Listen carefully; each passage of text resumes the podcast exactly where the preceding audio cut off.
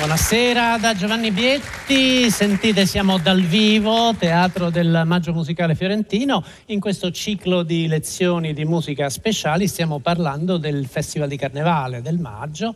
E in questo periodo il Maggio ha un bellissimo programma dedicato a Faust, alla grande tematica faustiana, il patto patto con il diavolo, essenzialmente il Faust di Goethe, ma il pezzo di cui parliamo oggi, che è una grande opera di Igor Stravinsky, The Rake's Progress, la carriera del libertino, già dal titolo ci rendiamo conto che non è direttamente ispirato a Goethe, al Faust, anche se naturalmente ha a che vedere con il diavolo, c'è un patto col diavolo e bisogna dire che quella del patto con il diavolo è una, una tematica, è un argomento che a Stravinsky interessava, gli stava fortemente a cuore, affronta lo stesso argomento in un'altra opera singolarissima, più particolare rispetto a Rex Progress, che scrive nel 1918, che è l'Histoire du soldat, la storia del soldato.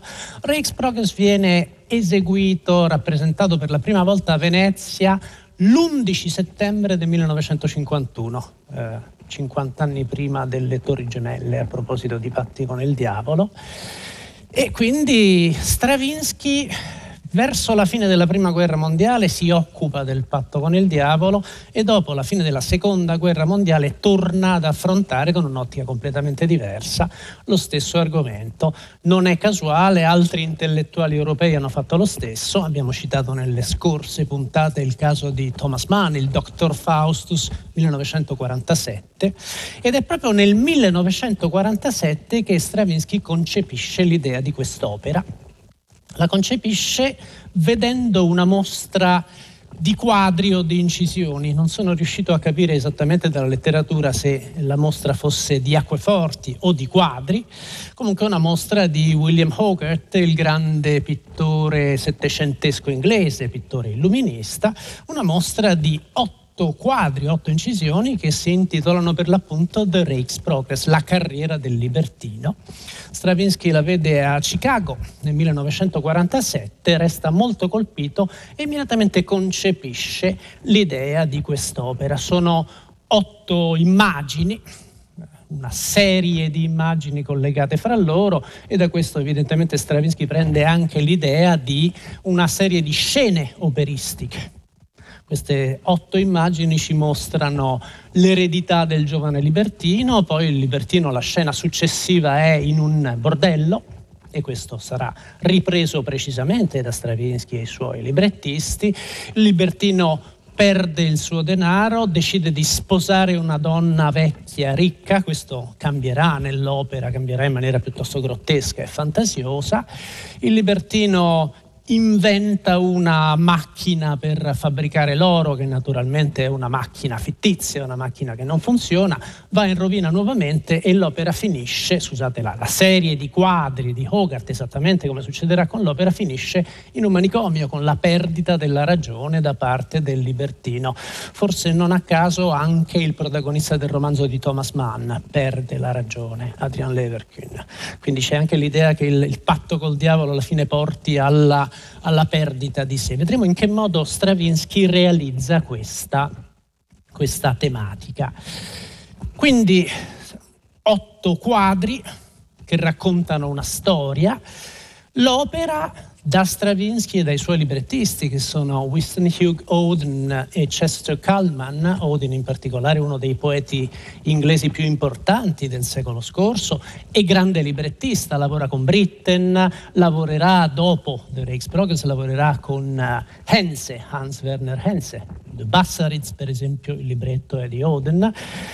Chiamano questa composizione non solo opera ma favola riallacciandosi in qualche modo all'origine dell'opera. L'Orfeo di Monteverdi 1607 è una favola in musica. Questa più volte sia Stravinsky che i librettisti la chiamano una favola morale. Ciò che gli interessa è soprattutto l'aspetto morale della storia del libertino.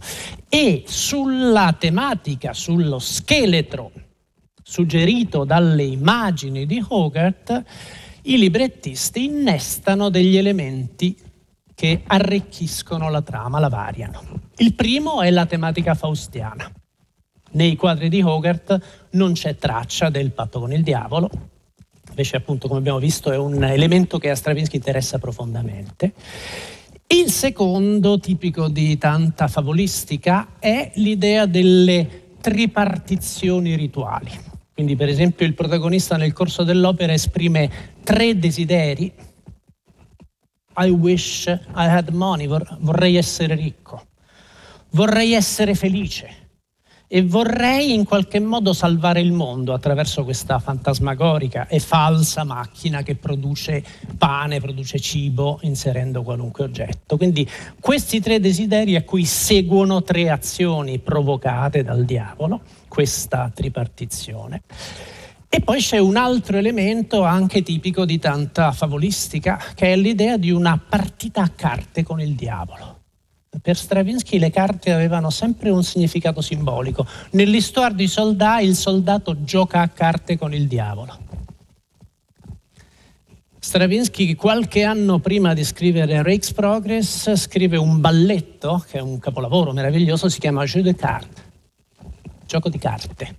E il balletto, quindi le carte sono, da una parte sono ovviamente la vivacità del gioco, ma c'è anche l'idea del caso, questo è ciò che interessa Stravinsky. In quest'opera una serie di tematiche tipicamente stravinskiane tornano alla ribalta, ma essenzialmente entrando nella sostanza musicale, parlare di The Rake's Progress vuol dire parlare di un punto, come dire, di una propaggine estrema di quello che viene normalmente chiamato il neoclassicismo stravinskiano. Stravinsky, guarda caso proprio dopo la prima guerra mondiale, cambia linguaggio abbandona il riferimento alla cultura e al folklore russo, sto semplificando molto naturalmente, che aveva caratterizzato le sue grandi composizioni degli anni 10 quindi Uccello di Fuoco, Petrushka, La Sagra della Primavera, Le Nos, che poi escono negli anni venti, questo tipo di linguaggio in qualche modo non sparisce ma si integra con elementi che sono invece legati al recupero della tradizione occidentale. E questo succede non a caso dopo una guerra mondiale.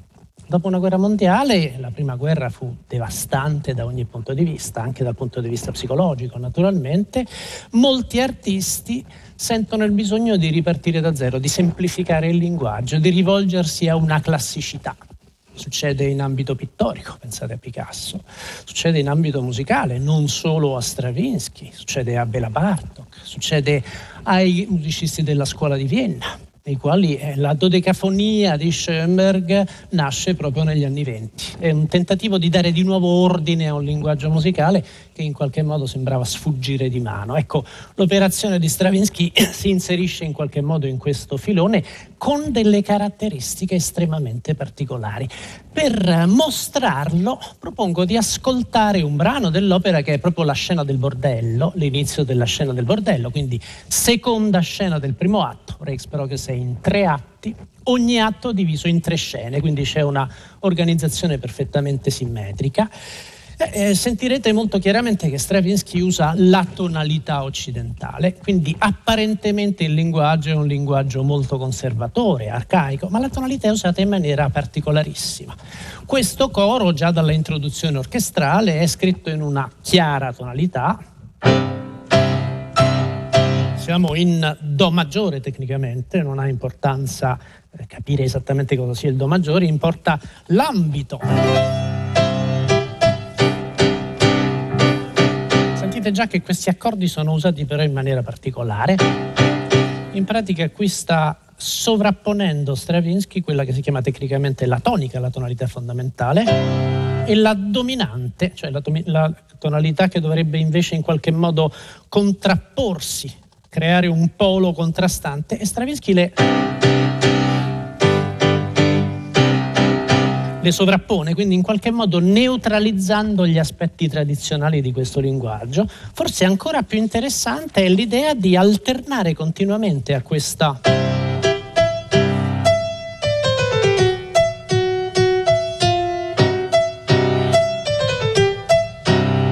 e poi improvvisamente ci spostiamo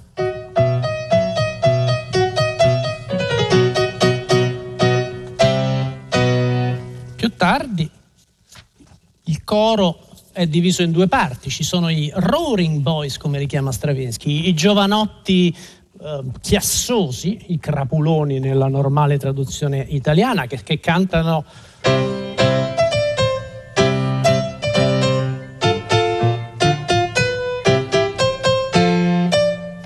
Sono in Do e poi ci sono le horse, le prostitute, che invece cantano. Spostano continuamente nel corso di questo brano sentirete, credo che sia molto chiaro da percepire all'ascolto, che i piani tonali sono usati come dei blocchi che si spostano attraverso un delicato gioco di contrappesi. Si spostano leggermente verso l'alto, si spostano leggermente verso il basso, ma proviamo a sentire questo coro, l'inizio della seconda scena del Reichs Progress.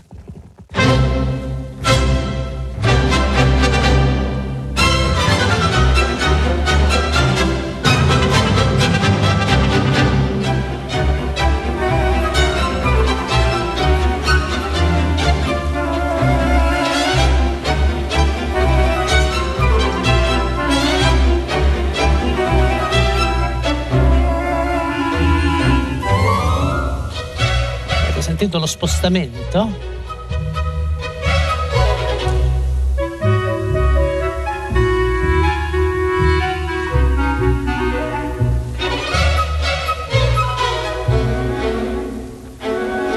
Torniamo. Questo non è un uso della tonalità tradizionale.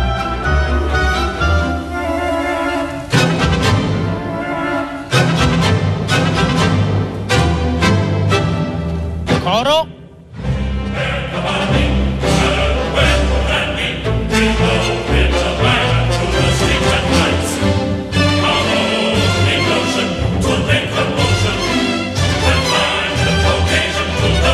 Ecco le donne. Altro scalino.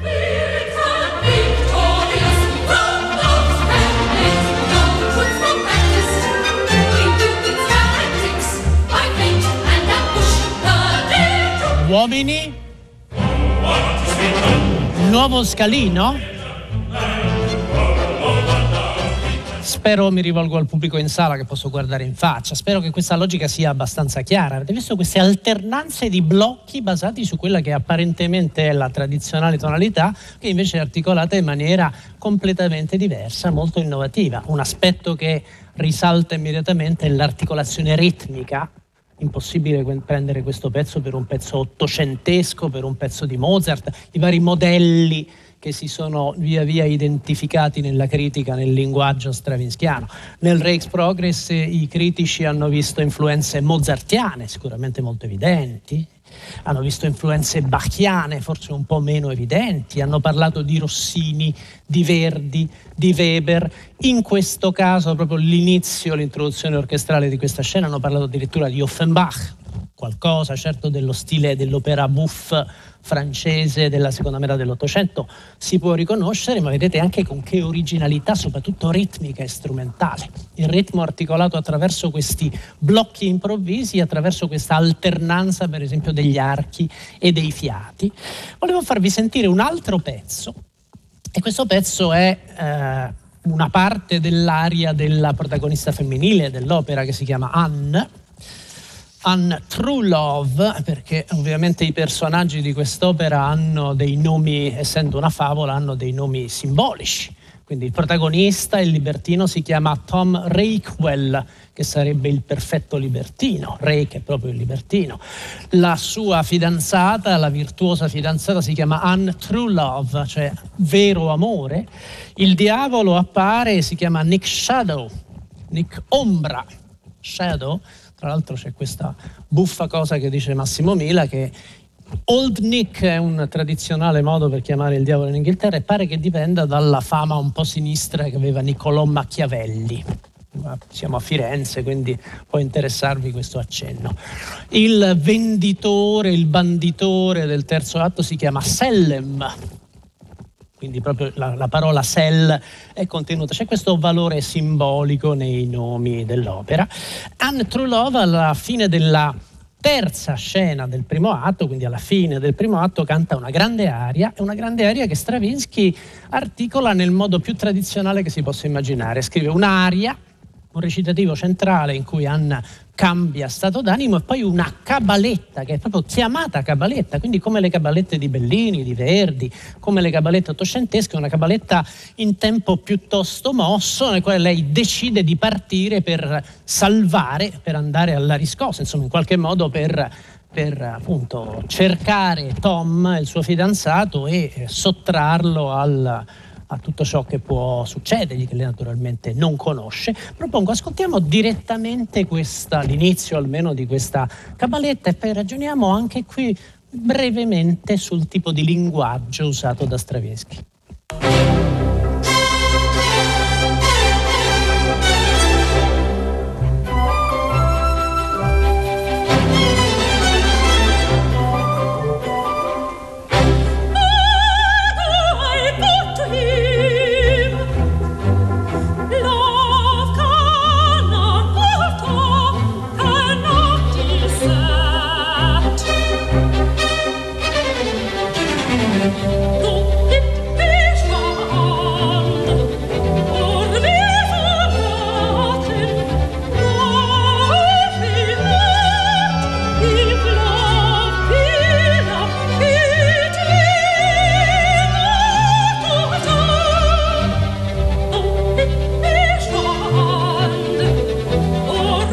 Progressione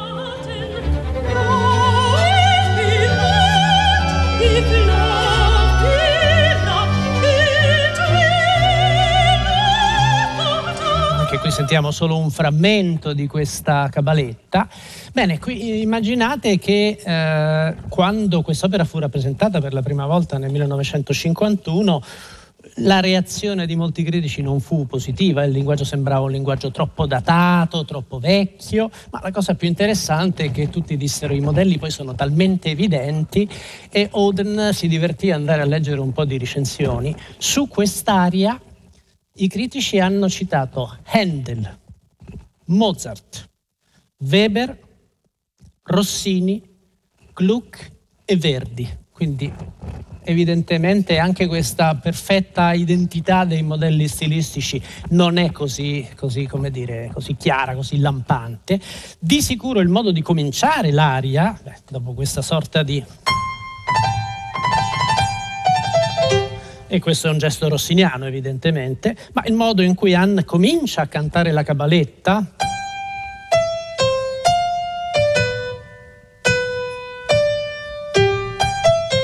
Beh, questo ricorda senza dubbio alcune donne mozartiane. Viene in mente, parlando di un'aria forse un po' ironica, grottesca, l'aria di Fior di Ligi in Così fan tutte, Così scoglio, o l'aria della contessa nel terzo atto delle nozze di Figaro.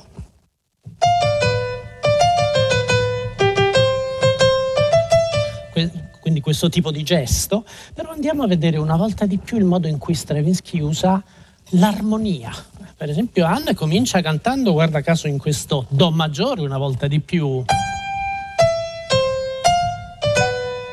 E quindi se io volessi armonizzare secondo la tradizione questo passaggio, eh, i corni ci fanno sentire proprio questi accordi. Però attenzione, sentiamo quello che suonano gli archi.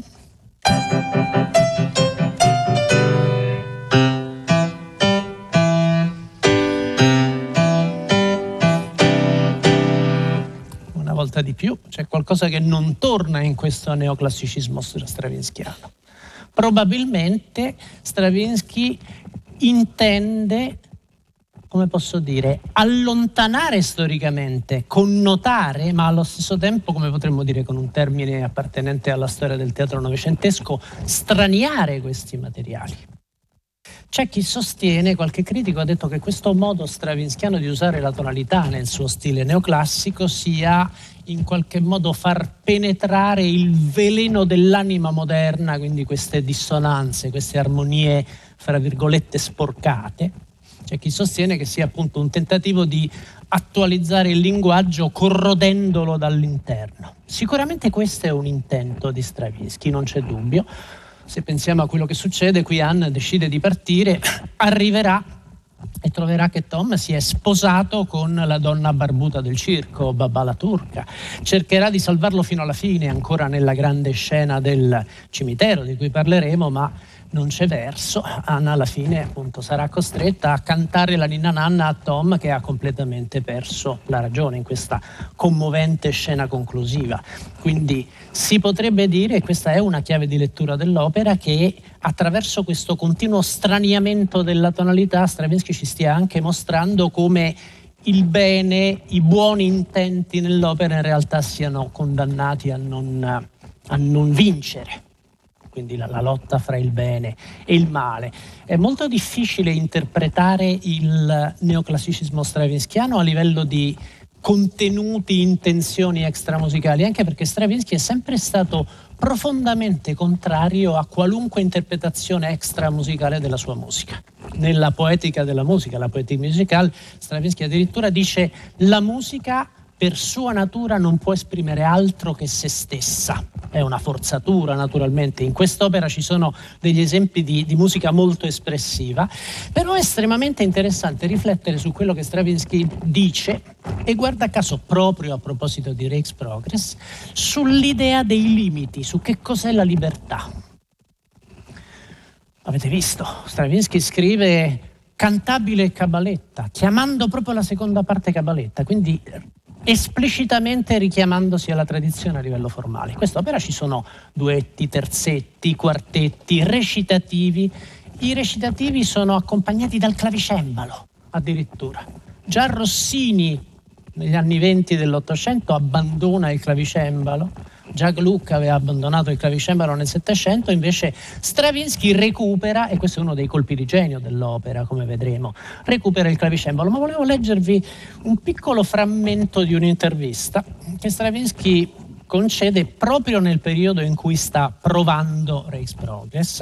E in questa intervista dice una cosa molto interessante. Lui dice: A me interessa tantissimo l'opera, ma mi interessa l'opera tradizionale mi interessa il melodramma, non mi interessa il dramma musicale, quindi non gli interessa Wagner, non gli interessa Mussorgsky, perché non gli interessa? Perché il dramma musicale non può creare tradizioni. Esso è l'assenza totale della forma e per me l'arte acanonica non ha alcun interesse. È precisa. On doit toujours se donner des limites, dobbiamo sempre darci dei limiti ciò che è anche la condizione per essere realmente liberi. Non si ottiene la libertà se non si accettano le costrizioni, se non si lavora entro certi limiti ben definiti tra un principio e una fine. Il vago, l'indeterminato è sospetto. Questa è una dichiarazione capitale, fondamentale per capire tutta l'opera di Stravinsky e soprattutto per capire Rex Progress. Perché? Che succede nel corso di quest'opera? Che fa il libertino? Vi ho detto, in Hogarth il libertino a un certo punto fa un matrimonio di convenienza, decide di sposare una donna vecchia e ricca. Nell'opera questa scena viene sostituita da un istante addirittura grottesco in cui, istigato sempre da Shadow, da Ombra, quindi istigato dal, dal diavolo, Requel decide di sposare la donna barbuta del circo, Baba la turca, quindi una figura grottesca, una scena surreale, totalmente surreale. Perché? Perché quello che gli dice il diavolo, per essere veramente libero devi fare qualcosa che va al di là dei limiti. Cioè non ti poni dei limiti, per l'appunto. Questa probabilmente è la, la hubris, la violenza fondamentale che commette Requel nel corso di quest'opera. L'idea che non è capace di darsi dei limiti. Quindi per mettere in musica questa vicenda di un personaggio che è talmente incapace di darsi dei limiti che alla fine appunto finirà per perdere la ragione, finirà in, in manicomio, per metterla in musica Stravinsky sceglie il linguaggio in assoluto più pieno di limiti, di autolimitazioni di tipo formale, di tipo tonale di linguaggio, di tipo strumentale. L'orchestra del Rex Progress è un'orchestra quasi cameristica un'orchestra addirittura più piccola rispetto a certe opere di Mozart. Non so, nel Don Giovanni, nel Flauto Magico ci sono i tromboni, nel Rex Progress non ci sono i tromboni, è un'orchestra piccolissima. Se noi paragonassimo questa orchestra all'orchestra di certe opere novecentesche di Strauss, o anche semplicemente alla Lulu di Berg, ma anche alla Sagra della Primavera dello stesso Stravinsky, questa orchestra ha 50 elementi in meno. È una fortissima autolimitazione. L'uso del clavicembalo, l'uso del clavicembalo è ovviamente un togliersi dei mezzi espressivi, perché vuol dire che una gran parte delle scene dell'opera saranno articolate soltanto su questa sonorità semplicissima, secchissima e non per caso la sonorità del clavicembalo è la sonorità che Stravinsky sceglie per caratterizzare il personaggio del diavolo. Shadow si presenta in scena con un gesto caratteristico che è questo, adesso ve lo facciamo sentire anche nella versione orchestrale. Improvvisamente il, l'ingresso del diavolo è quindi questa specie, un arpeggio una scala discendente, un grigoro rapidissimo, velocissimo nel clavicembalo. Questa figurazione la sentiamo tre volte nell'opera. Quando Requel dice I wish I had money, vorrei essere ricco, quando dice I wish I were happy, vorrei essere felice, e quando dice vorrei che fosse vero, I wish it were true, fosse vero il fatto di costruire questa, questa, macchina e quindi in qualche modo recuperare l'amore di Anna salvando l'intero mondo. Si presenta in questo modo. Tom Raquel, I, I seek Tom Raquel. Ecco nel fagotto. Is this his house? No, house. But you have found him straying in his thoughts and footsteps. In short, you are he. farvi sentire semplicemente questo attacco. Questo è un recitativo in cui, come vedete, ci sono piccolissimi interventi dell'orchestra, ma molti recitativi dell'opera sono tecnicamente recitativi secchi, solo il clavicembalo. Ora, questo aspetto io lo trovo particolarmente interessante. Vedete che il punto culminante di questa idea, che il diavolo è identificato dalla sonorità secchissima e sempli- estremamente semplificata, povera addirittura del clavicembalo, è una scelta estetica, una scelta secondo me formidabile, perché in qualche modo Stravinsky vuol dirci che ciò che fa il diavolo è di, di disseccarci, di toglierci espressività, di toglierci potere espressivo. Il, l'Histoire di Soldat che vi ho citato, 1918, termina con la vittoria del diavolo, che si impossessa del violino del soldato, il violino in qualche modo è l'anima del soldato, e l'Histoire des Soldats finisce con questa, questo finale famosissimo, celeberrimo, con un solo di percussioni. Gli strumenti del diavolo sono le percussioni, strumenti non intonati. Eh, pensate che il finale dell'Histoire des Soldats è forse il primo pezzo solistico per le percussioni nella storia della musica occidentale, 1918 da questo punto di vista la musica occidentale è molto indietro rispetto a altre tradizioni musicali. Comunque capite anche in che modo Stravinsky decide che per realizzare la sua favola morale ha bisogno di porsi dei limiti estremamente chiari, rinunciando alle sonorità orchestrali, rinunciando alla libertà formale, questo non vuol dire che le forme dell'Histoire di Soldat non siano forme molto varie e molto ricche. Chi conosce quest'opera sa che la maggior parte delle forme chiuse, dei numeri chiusi, quindi delle arie, dei duetti, dei terzetti che ci sono in quest'opera, sono brevissime.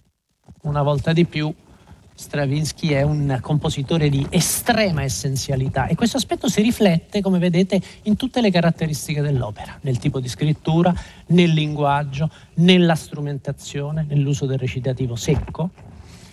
Stravinsky comincia la carriera come allievo di Rimsky-Korsakov, quindi ha un gusto per le sonorità molto ricche, lussureggianti addirittura cielo di fuoco, basta pensare a questa meravigliosa partitura, siamo proprio all'inizio degli anni 10 del Novecento. Progressivamente, già alla fine degli anni 10, Stravinsky invece ha sviluppato un ideale di sonorità estremamente contenuto. C'è un bellissimo aneddoto di Robert Kraft, che è stato un amico, eh, assistente e biografo di Stravinsky negli ultimi anni di vita, che ci racconta come il compositore quando mangiava era come vederlo comporre. Cioè, se mangia una fetta di carne ha un orrore fisico per il grasso della carne. Cioè, proprio non può vedere il grasso della carne e dice Kraft esattamente come non può sentire una sonorità grassa in orchestra. C'è veramente un aspetto, una singolare corrispondenza in questa poetica caratteristica di Stravinsky, la poetica della rinuncia, la poetica del limite per l'appunto, che per lui è libertà espressiva. I critici quando uscì eh, Rex Progress in gran parte dissero beh è, è uno stile tardo, è uno stile crepuscolare, è un ulteriore come dire, prosciugamento, inaridimento di una vena che già aveva scelto questa via molto austera a partire dal 1918, dal 1920 e in realtà Stravinsky sorprenderà tutti, come sappiamo, perché nel 1952 comincerà a applicare le regole del, del serialismo, quindi di ciò che aveva inventato Schoenberg negli anni 20 a Vienna e quindi cambierà ulteriormente stile. È un aspetto molto interessante, ci dirà che cosa mi interessa davvero dei grandi serialisti, quindi di Schoenberg, di Webern, di Berg, della grande seconda trinità viennese, quella della prima metà del Novecento, dirà mi interessa il fatto che come me sono gli unici compositori che si danno dei limiti precisi. Quindi questa è una chiave fondamentale per capire la poetica stravinskiana. Però come vi dicevo, non tutta quest'opera è un'opera basata su questa austerità, su questa secchezza sonora. Ci sono degli istanti invece che sono più espansi, e addirittura, rarità assoluta dopo i grandi balletti russi degli anni 10, ci sono degli istanti in cui la musica di Stravinsky vuole chiaramente rappresentare, evocare o delle atmosfere o delle, dei sentimenti, delle sensazioni, delle emozioni, che è cosa che lui aveva detto che la musica non poteva fare, ma in alcuni casi invece nel Rex Progress decide di farlo.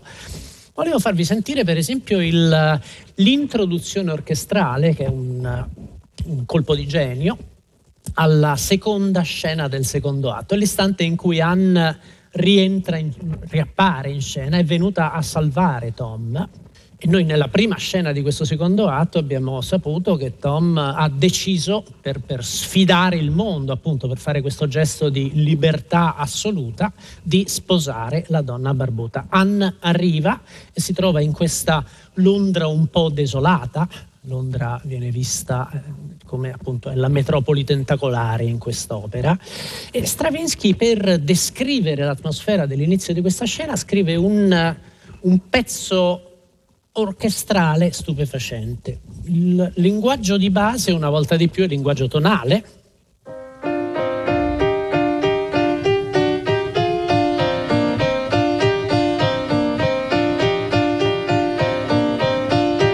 Con queste tecnicamente delle terze parallele, naturalmente tutti le hanno paragonate a una quantità di pezzi di Mozart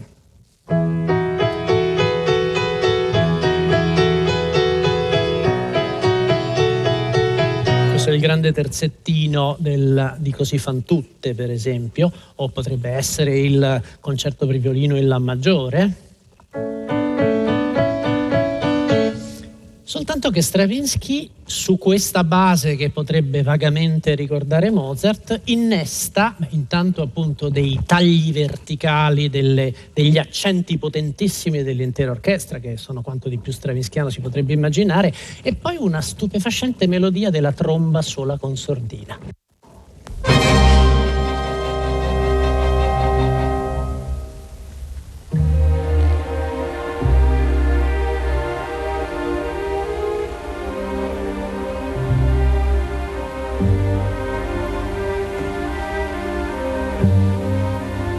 Siamo in autunno all'alba.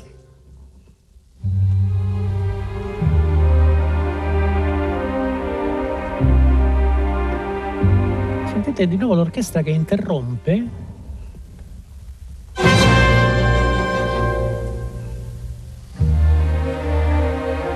Tutto immobile e adesso arriva questa tromba miracolosa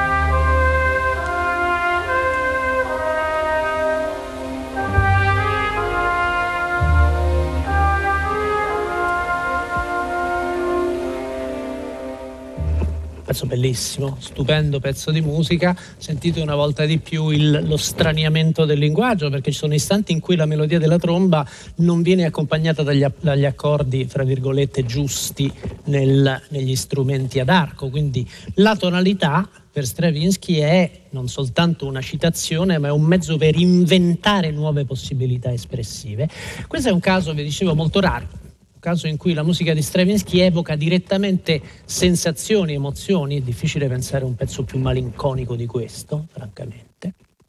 Cioè fa ciò, la musica fa ciò che noi sappiamo che può fare da sempre, che Stravinsky provocatoriamente ha sempre detto che non può fare, non può esprimere, non può rappresentare, invece sa benissimo che può farlo e quando vuole lo fa in maniera magistrale, come avete sentito. Questo succede qualche volta nel corso dell'opera. Per esempio questa scena si conclude con un terzetto.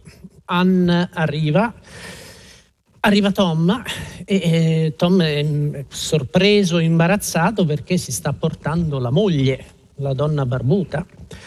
E durante il duetto dei due c'è questa portantina velata e il babà si affaccia e dice amore che succede? Chi è questa donna? E lui non ha neanche il coraggio di dire la verità, quindi dice è la lattaia, mi sta chiedendo. E a quel punto Anne capisce, dice allora sono, ho torto io. E qui comincia una classica situazione operistica, un terzetto, un terzetto che è basato sul contrasto più assoluto, cioè c'è questa donna barbuta che non solo non sa che sta succedendo, ma neanche le interessa, quindi dice ma com'è possibile? Lui preferisce questa donna alla sua baba? E commenta tra l'altro un linguaggio inglese meraviglioso, il libretto è un capolavoro, un capolavoro stupendo, dice non, so, non è divertita, né, I'm not used, used, to be abused, cioè non sono abituata ad essere in qualche modo sopraffatta in questo modo e non sono amused, non sono neanche divertita quindi con queste rime anche interne al verso, un, un gioiello. E mentre lei commenta, quindi questi commenti salaci un po' grotteschi per la verità, c'è la scena fra questi due che praticamente si stanno dicendo addio.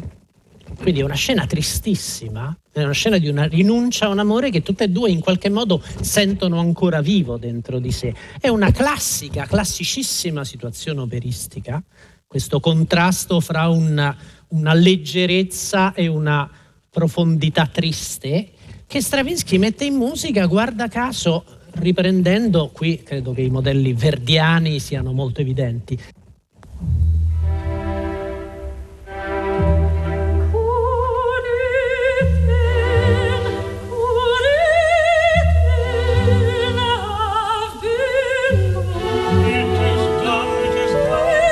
È fatta, non c'è più niente da fare, dice Rayquel.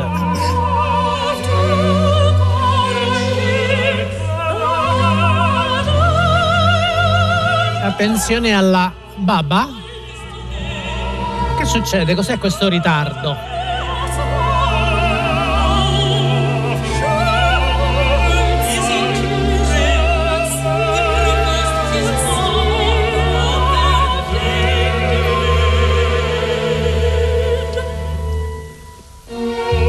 Blocco, si spostano verso il basso.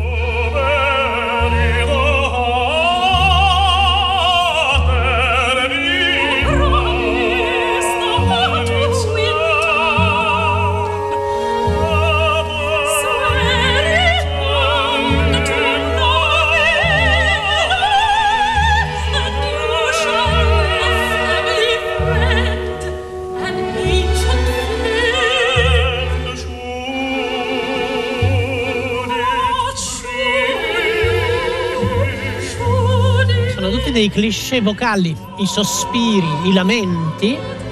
Sentite di nuovo Baba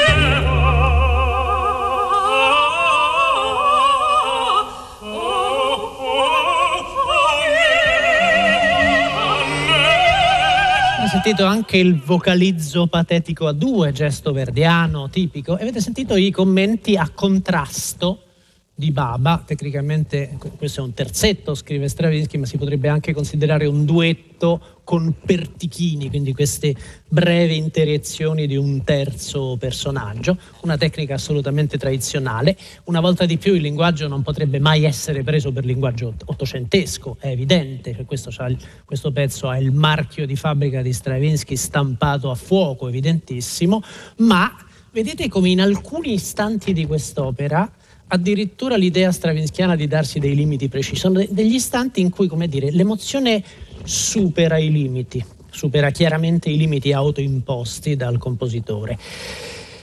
L'aspetto che abbiamo visto, vi ho fatto sentire questi brevi interventi di Baba. Baba è il personaggio forse più sorprendente dell'opera, perché si presenta come un personaggio grottesco. È, è, fa, è proprio la, lo scherzo di natura, la donna barbuta no? che appunto lui per sfidare il mondo decide di sposare il protagonista Tom. Questo scherzo di natura ad un certo punto dell'opera diventerà il personaggio più profondo e più credibile. Per farlo deve attraversare una curiosa traversia. La scena successiva di quest'atto ci mostra marito e moglie a tavola, sono sposati da un po' di tempo, l'opera dura un anno e un giorno, esattamente. Sono sposati da un po' di tempo e Baba parla, parla, parla, parla ininterrottamente. Una specie di cicaleccio in... e Tom non la sta neanche ad ascoltare. E lei in qualche modo cerca, lo interroga, capisce che non la sta ascoltando perché pensa ancora a quella donna e quindi si infuria e comincia a cantare un'aria, un'aria di rabbia che sembra addirittura proprio un gesto settecentesco, un'aria barocca. Quindi con questi gesti rabbiosi ascendenti e invece talmente tanto e comincia a dirgli guarda che tu quella donna non la sposerai mai perché sei mio marito, non la sposerai mai, mai, never, never, never. Sull'ultimo never Tom non ne può più, non ne può più assolutamente, prende la parrucca che Baba ha in testa e gliela cala in faccia. E quindi lei improvvisamente piomba nel silenzio, tace, si immobilizza e da quel momento in avanti resta totalmente immobile in scena, un manichino. Succede in questo modo, lei sta cantando Never, Never e comincia questo lungo vocalizzo, Shall never, never be. No, no, never, never.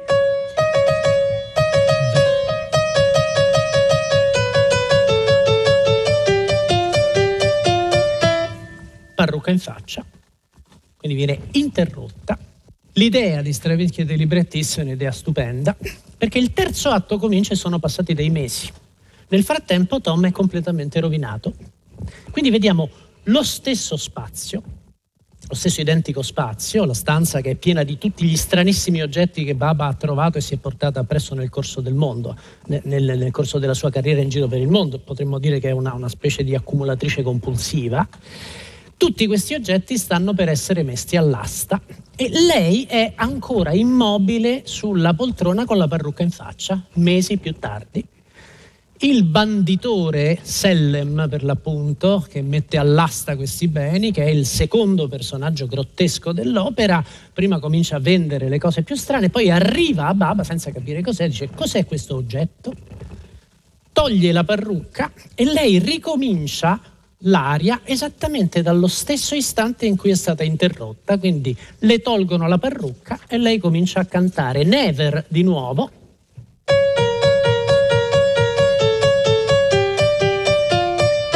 E poi ricomincia la sua aria. E finisce l'aria. Ora, questo è un, uh, un, gioco naturalmente divertentissimo, una trovata formale meravigliosa, ma è anche in qualche modo un gioco sul tempo. In quest'opera il tempo viene interrotto per tre volte. Due volte viene interrotto dal diavolo. Nella scena del bordello Tom vorrebbe andare via e il diavolo gli dice no, no, no, non ti preoccupare, ma è luna, non è luna, guarda, schiocca le dita e l'orologio torna indietro di un'ora. Vedi, dice abbiamo ancora molto tempo. E poi ci sarà un altro istante in cui il tempo viene bloccato nella scena del, del cimitero.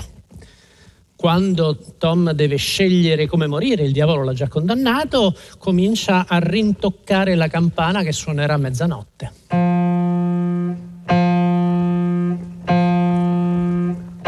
Guarda caso questa nota è un Fa, la stessa nota su cui rintoccano i 12 colpi nel terzo atto del Falstaff. Esattamente la stessa nota, solo che lì Verdi la armonizza in 12 modi diversi, qui invece è una singola nota, questo è Stravinsky, non Verdi, quindi la musica appunto ha dei limiti molto più stretti e in questo caso il diavolo di nuovo dice no ferma, aspetta, ti do un'altra possibilità, giochiamocela a carte. Ma arriveremo a questo. Volevo farvi sentire questa scena della, dell'asta, il banditore, che è il personaggio ancora più surreale forse rispetto a Baba la turca, il banditore che mette in vendita questi beni in una sorta di grande rondò. Si alternano una sezione molto veloce, anche molto virtuosistica per i trombettisti che la temono tantissimo, note ribattute, lo sentirete, e poi una sorta di valzer, quindi c'è un contrasto interno a questa aria del banditore, aria che finisce per l'appunto nel momento in cui lui toglie la parrucca a Baba e Baba riprende la sua aria. Quindi all'interno, per finire l'aria del banditore, si rinnesta l'aria di Baba ed è la, dire, la interruzione temporale fondamentale dell'opera. Ma sentiamo l'aria del banditore.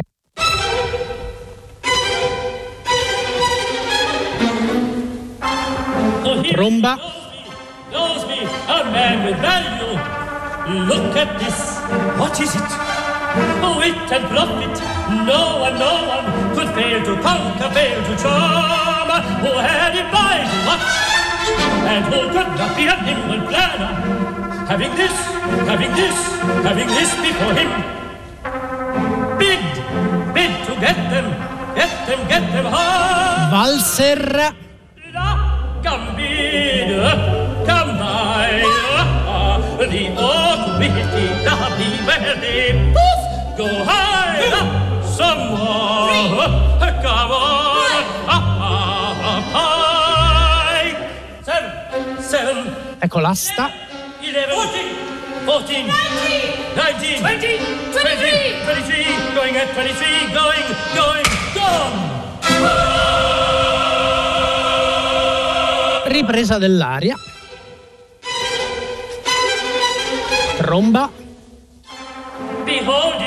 E adesso prende altri oggetti e comincia ad offrirli tornerà di nuovo il valzer, poi ci sarà una terza parte dell'aria nella quale lui comincia a vendere questo misteriosissimo oggetto che è Baba, le toglie la parrucca e l'aria viene improvvisamente interrotta. La cosa interessante, vi dicevo, è che questo personaggio che si presenta come surreale e grottesco, la donna barbuta, a questo punto, nella prima scena del terzo atto, diventa il personaggio più sensato dell'opera perché si, si, risveglia, capisce quello che è successo, dice va bene, tornerò sulle scene e la prossima volta che volete vedermi dice al pubblico dovrete pagare.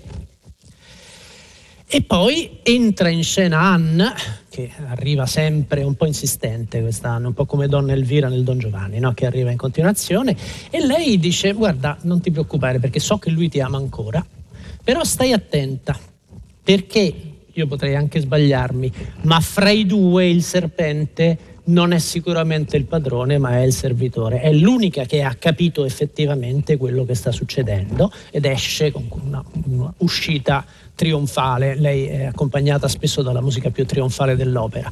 Nella seconda scena del secondo atto, in questa meravigliosa prima scena del terzo atto.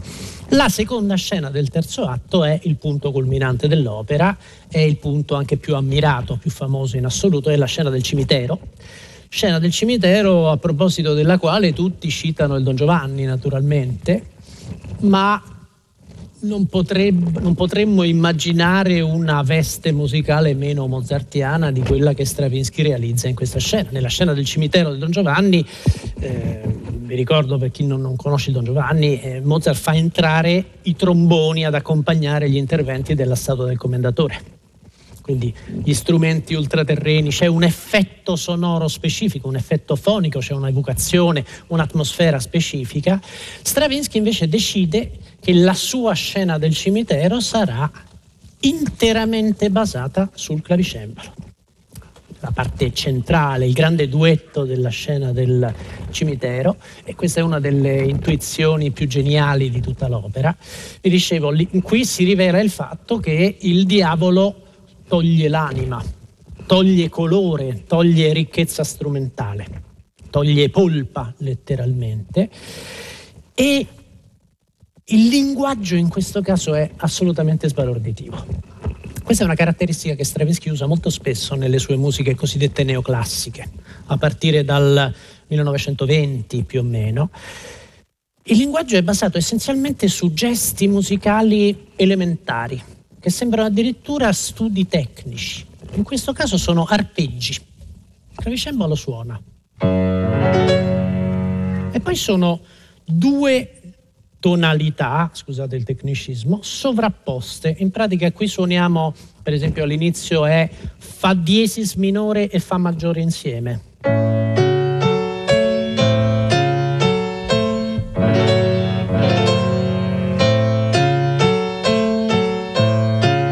Sono Sol maggiore e Sol diesis minore insieme.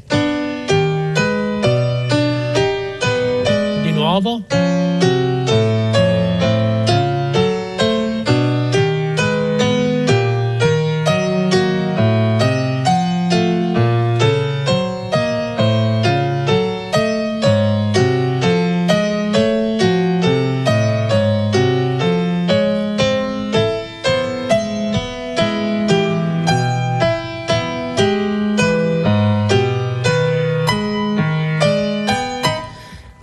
Risonanze sono molto evidenti, quello che fa più impressione probabilmente è la fissità di questo materiale.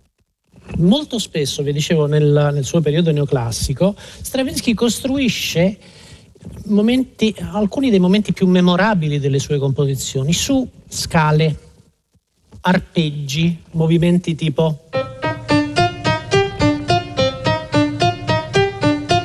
movimenti di questo tipo sono esercizi, questo è un esercizio delle cosiddette cinque dita, tutti i pianisti lo conoscono.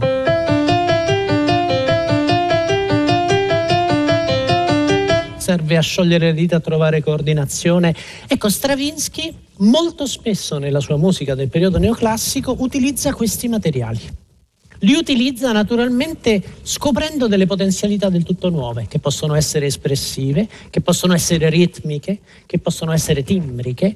Sta di fatto che l'idea di usare un materiale di questo tipo nella scena del cimitero in cui il diavolo per un istante, come dire, decide di dare un'altra chance crudelmente perché pensa di, di, di, che lui non abbia possibilità naturalmente di dare a Tom un'altra chance, dice aspetta, aspetta, non devi morire subito, giochiamocela a carte il numero 3, il numero rituale, una volta di più gli dice io estrarrò tre carte dal mazzo senza fartele vedere. Se tu indovini che carta è, allora sarai salvo.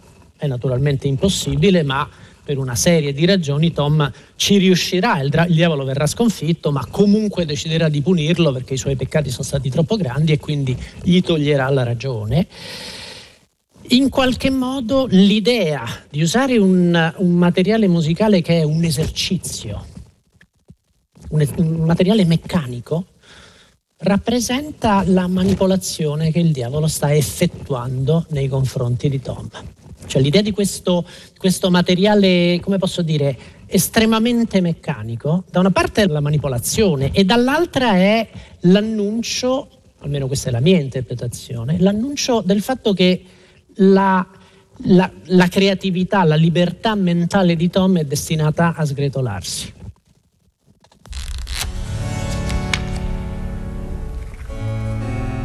Well, then.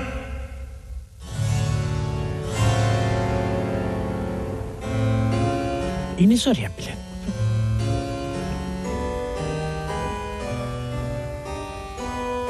E qui Tom si lamenta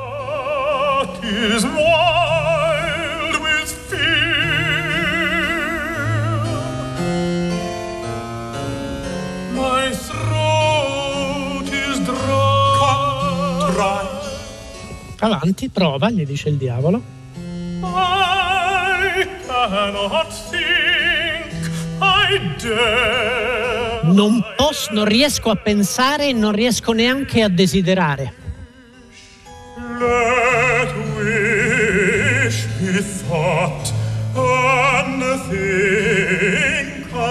Basta che nomini una carta, dice.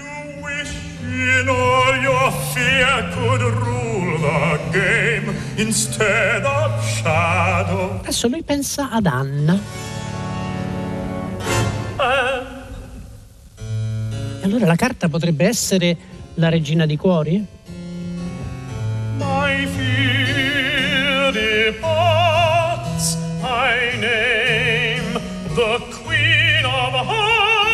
E la carta è giusta? Sì. La regina di cuori, ci vedi, è molto semplice il gioco. Continuiamo. Hai sentito la campana, questo è il nono rintocco. The gentleman loves sport, for sport is rare. The positive e il diavolo commenta ironicamente, prima della seconda mano.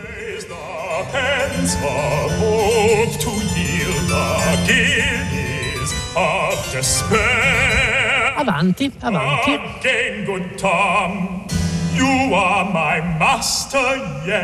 E deve scegliere la seconda carta.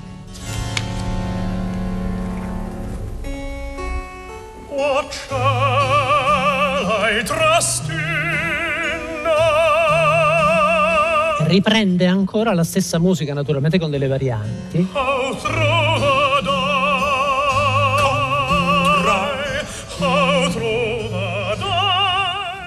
questo è il pezzo più straordinario dell'opera, evidentemente non ve lo faccio sentire tutto, anche perché, come dire, l'obiettivo per chi mi, mi, mi, ascolta qui dal vivo in questa sala è che andiate a teatro a sentirla. E invece per chi ci ascolta vi ricordo che eh, fra un paio di giorni ci sarà la diretta della prima rappresentazione qui dal, dal Maggio Musicale. Avete sentito intanto la potenza di questa musica e poi il modo in cui questa, questa regolarità ossessiva diventa sempre più inquietante progressivamente, una delle scene più cariche di tensione di tutta la storia del teatro d'opera e il miracolo è che Stravinsky la ottiene soltanto con un clavicembalo e quattro arpeggi sovrapponendo due tonalità che in qualche modo scivolano fra loro, quindi con queste dissonanze ma con una logica assolutamente ferrea, impeccabile. E qui capite anche il valore dell'affermazione stravinskiana sulla libertà che si ottiene, la libertà espressiva si ottiene soltanto dandosi dei grandi limiti. Qualunque altro compositore per realizzare questa scena avrebbe usato gli effetti orchestrali più stupefacenti, infernali, colori, e invece Stravinsky la sua scelta è proprio stiamo arrivando verso la perdita della ragione del personaggio, Bene, cominciamo a rappresentare quindi questo, l'effetto del diavolo che in qualche modo è una disumanizzazione. Lo vedremo ancora quando la prossima, l'ultima lezione di questo ciclo parleremo della Faust Sinfonie di Liszt. C'è un, un'idea di questo tipo realizzata con mezzi naturalmente ottocenteschi, molto più magniloquenti, anche molto più retorici se vogliamo, ma c'è qualcosa di simile. Questo comunque è universalmente considerato il punto più alto dell'opera. E poi c'è la scena conclusiva che esattamente come in Hogarth si svolge in un manicomio manicomio di Bedlam, dove Tom è stato ricoverato e è convinto di essere Adone. Bisogna anche dire che in quest'opera Stravinsky utilizza una tecnica caratteristica del teatro d'opera, soprattutto ottocentesco, l'idea della melodia ricorrente. C'è una melodia in particolare che torna più volte nel corso dell'opera e soprattutto nel terzo atto. E questa melodia è, eh, Stravinsky la chiama la melodia di ballata, è una melodia anche piuttosto, potrebbe avere qualcosa di celtico, di irlandese, di scozzese nel carattere, è questa.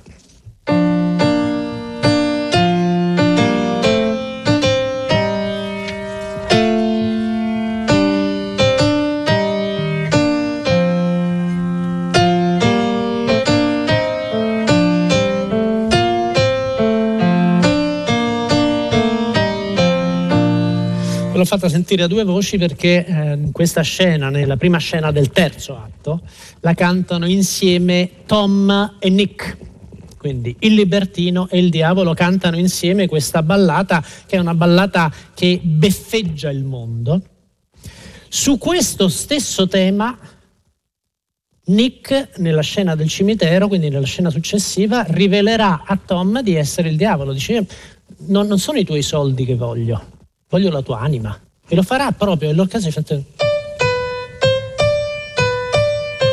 La stessa identica melodia suonata dall'orchestra. Nell'istante in cui Tom perde la ragione, canterà ancora con voce infantile la stessa melodia, dicendo sono Adone, sono Adone resta da solo e quindi c'è questa atmosfera, questa melodia che è la melodia su cui il libertino dichiara il suo sprezzo per il mondo, diventerà la melodia sulla quale il diavolo gli dirà che lui è condannato e diventerà la melodia che in qualche modo segnala, identifica lo smarrimento della ragione. Questo è l'unico vero solido omaggio che Stravinsky fa alla tradizione della melodia ricorrente. La melodia ricorrente sappiamo benissimo com'è. Cioè,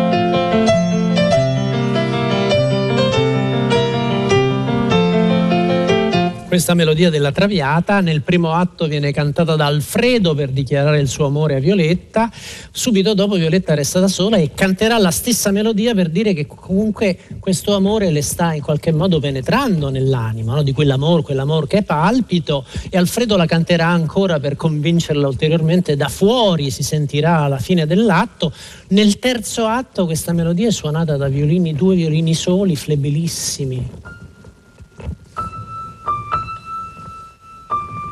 ed è il simbolo dell'amore che è perso, dell'amore che è svanito e della malattia che ormai ha preso il sopravvento. Questa è ho semplificato molto, è la tecnica della melodia ricorrente. Stravinsky trova il modo di reinterpretare in maniera originalissima anche questa tecnica tradizionale. Vedete quanti elementi, quale ricchezza c'è in questa meravigliosa opera che è Rex Progress. Volevo ancora farvi sentire un punto celebre, famosissimo, della del finale, dell'ultima scena dell'opera, la scena del manicomio. Nel manicomio c'è prima un confronto fra Tom e gli altri, gli altri folli. Del... Poi entra Anna che è venuta a trovarlo e il guardiano del, del manicomio le dice eh, non è pericoloso, deve semplicemente chiamarlo Adone. Allora lei si avvicina, gli dice Adonis e lui la prende per Venere e c'è un istante commovente in cui le chiede scusa dicendo io ho seguito un sogno folle e in pochi versi, pochi semplicissimi versi, Oden e Kalman riassumono tutta la trama.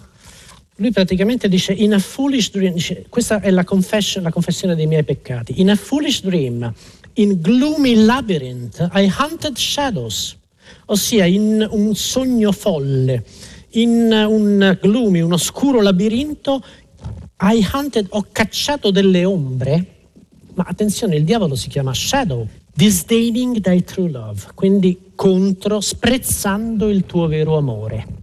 Questo è tutto ciò che è successo nel corso dell'opera e in questo istante, con degli accenti veramente commoventi, Stravinsky ci riassume tutta l'opera e lo fa con questa finzione meravigliosa in cui due finti personaggi mitici che sono Venere e Adone, abbracciati fra loro, si raccontano quanto si sono amati una scena veramente commovente. Subito dopo Tom si addormenta, il sonno ha importanza in quest'opera, non ho avuto modo di parlarvene, e per conciliargli il sonno Anna canta una tenerissima Nina Nanna, Lullaby proprio scrive eh, Stravinsky. Questa Nina Nanna è il pezzo più tenero dell'intera opera, accompagnata soltanto da due flauti. Eh, la melodia è questa.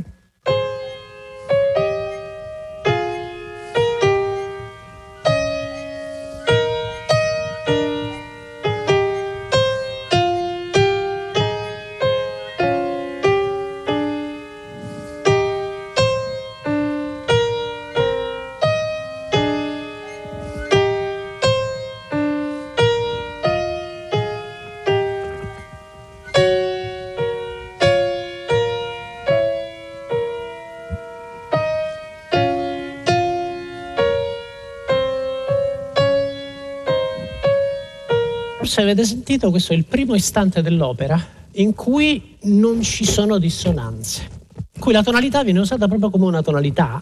Probabilmente l'idea di Stravinsky è attraverso questo gesto di darci la sensazione della risoluzione della tensione dell'opera. E l'effetto è, chiunque ha ascoltato, ha visto una rappresentazione di Rex Progress, è un effetto incredibilmente commovente, anche per la purezza e la semplicità di questo piccolissimo brano che è costruito una volta di più come un rondò. Il canto di Anna, il commento stupefatto dei matti che dicono ma cos'è questa voce angelica? Sembra un po' il, il, canto di Orfeo con le furie in qualche modo. E poi di nuovo Anne, di nuovo il commento del coro e Anne che conclude.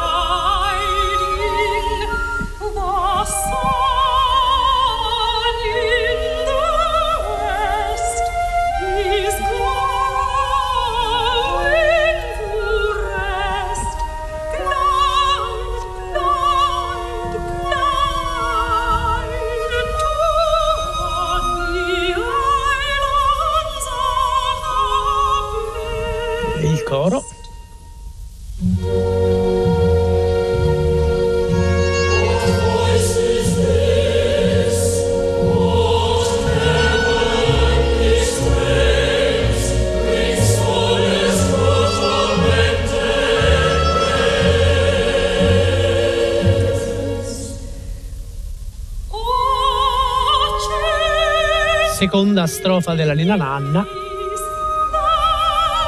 e poi ce ne sarà ancora una. Avete sentito l'effetto, no? Cioè, dopo un'intera opera in cui la tonalità è stata continuamente minata dall'interno, questo è forse il primo istante in cui un intero pezzo non ha dissonanze, c'è una singola dissonanza di passaggio ma quasi non ce ne accorgiamo, quindi con questo effetto di risoluzione a lungo raggio in qualche modo che è un'altra dimostrazione del senso teatrale stravinskiano, ma la vera risoluzione in realtà perché l'opera naturalmente non finisce bene, certo Anne consola Adone, ma effettivamente i due non si sposano, lui ha perso la ragione, resta e anzi questa scena finisce con un coro funebre perché lui si abbandona e tutti i matti del manicomio eh, cantano il coro funebre di Adone, continuando nella, nella, in questa finzione mitologica. E poi c'è un epilogo, una scena conclusiva che è una delle scene più discusse dell'opera, ma una volta di più si tratta di un recupero secondo me geniale da parte di Stravinsky, in pratica cala il sipario, tutti i personaggi dell'opera, i personaggi principali, escono alla ribalta, fuori dal, dal, dal sipario, quindi in proscenio, e cantano la morale conclusiva dell'opera. Ora, tutti citano una volta di più Don Giovanni a proposito di questa caratteristica. In realtà si tratta di una tecnica e più specificamente di una forma teatrale, l'idea della, dei singoli personaggi che uno dopo l'altro cantano una strofa morale, è una tecnica perfettamente conosciuta al teatro settecentesco e ottocentesco che si chiama vaudeville. Il ratto dal serraglio di Mozart, quindi cinque anni prima, sei anni prima del Don Giovanni, finisce con un vaudeville in cui i personaggi vengono alla ribalta, ognuno canta la sua strofa per commentare ciò che è successo nel corso della vicenda. Certo, Mozart in qualche modo riprende questa idea nel Don Giovanni, anche se non scrive un vaudeville, ma se ci pensate il Barbiere di Siviglia di Rossini finisce allo stesso modo, con i singoli personaggi, con un questo è una sorta di ritornello, di refrain che in qualche modo si viene eseguito fra una strofa e l'altra. È esattamente quello che succede nel Rex Progress di Stravinsky.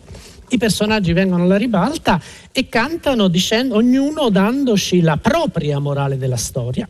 Cominciano e dicono good people just a moment, soltanto un attimo, brava gente, anche se la nostra storia è finita, c'è una morale da trarre da ciò che avete visto. Anne canta Not every rake is rescued. Non tutti i libertini si salvano dall'amore e dalla bellezza. Non a tutti quanti, non, not every man is given an Anne. Non ogni uomo ha una Anne che possa rimpiazzare il senso del dovere. Baba, la seconda strofa, dice Baba mette in guardia le signore, vi accorgerete prima o poi che gli uomini, siano buoni o siano cattivi, sono pazzi tutti quanti e tutto quello che dicono è teatro. Teatro nel teatro ovviamente. Tom, che parla di se stesso, dice Beware young men who fancy you are Virgil or Julius Caesar. Attenti giovani, giovanotti che sognate di essere Giulio Cesare o Virgilio. Potreste risvegliarvi soltanto Rake, potreste risvegliarvi soltanto libertini. E True Love, il padre di Anna, di cui non vi ho parlato, dice approvo calorosamente. E poi c'è l'ultima strofa che è cantata dal diavolo, da Nick, e dice Day in, day out, poor shadow must do as he is bidden, cioè da mattina a sera, ogni giorno, il povero Shadow deve fare soltanto quello che gli è ordinato. Tanta gente insiste nel dire che non esisto. Many insist I do not exist. La poesia è stupenda, ovviamente. At times I wish I didn't. Beh, certe volte vorrei veramente non esistere. E poi c'è il saluto di tutti i personaggi, questa è una forma tradizionale, un vero vaudeville, e il saluto dice adesso cantiamo tutti insieme il proverbio che si è dimostrato vero since Eve went out with Adam, da, da Adamo ed Eva. E il proverbio è For idle hands and hearts and minds the devil finds a work to do. Per tutte le, le, le, le menti, le mani e i cuori pigri, il diavolo trova un lavoro appropriato. A work, dear and madam, caro signore, cara signora, un lavoro per te e te. Quindi attenzione tutti quanti. Per, per, finire questa lezione ascoltiamo quindi questo vaudeville, questo epilogo conclusivo della carriera del libertino.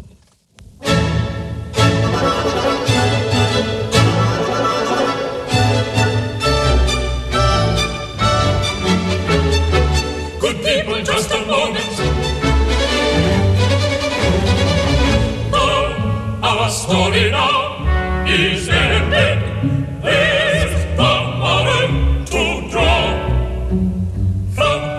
Neoclassicismo stravinskiano.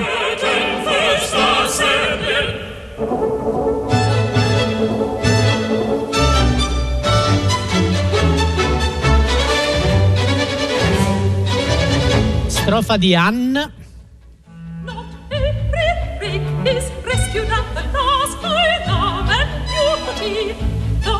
Not every man is given an an. Baba.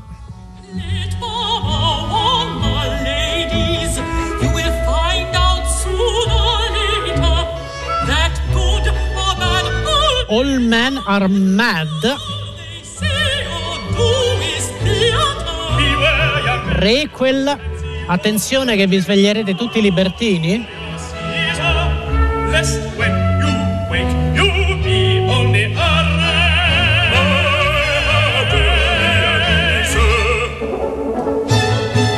I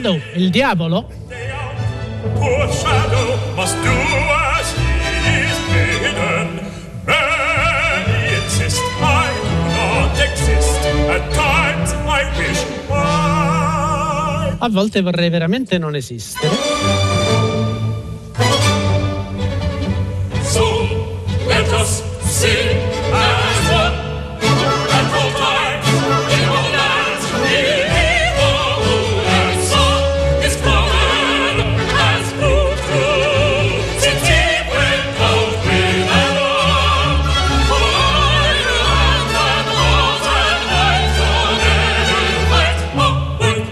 diavolo trova un lavoro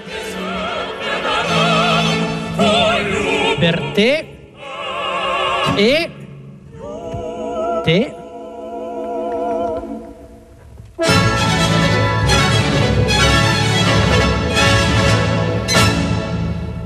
come vedete, il, la propagine estrema del neoclassicismo stravinskiano. Non a caso, dopo quest'opera, dopo il suo secondo Faust, Stravinsky comincerà a esplorare linguaggi e mondi espressivi completamente diversi. La cantata del 1952, un pezzo di rarissimo ascolto, ma un pezzo meraviglioso, è il primo pezzo in cui Stravinsky comincia a sperimentare delle tecniche seriali. In qualche modo, veramente The Rake's Progress è il riassunto intero di una carriera, in questo caso non di un libertino, ma di un grande compositore come Igor Stravinsky. E vi ricordo che l'ultima puntata fra due settimane di questo ciclo di lezioni sarà di nuovo dedicata a Faust, un pezzo ugualmente eseguito nel corso del Festival di Carnevale del Maggio Musicale Fiorentino e sarà la Faust Sinfonie di Franz Liszt. Buona serata a tutti, grazie da Giovanni Bietti. Eccoci qua, gli applausi del pubblico del Maggio Musicale Fiorentino lo scorso 5 marzo per la lezione di Giovanni Bietti su Reich Progress di Igor Stravinsky.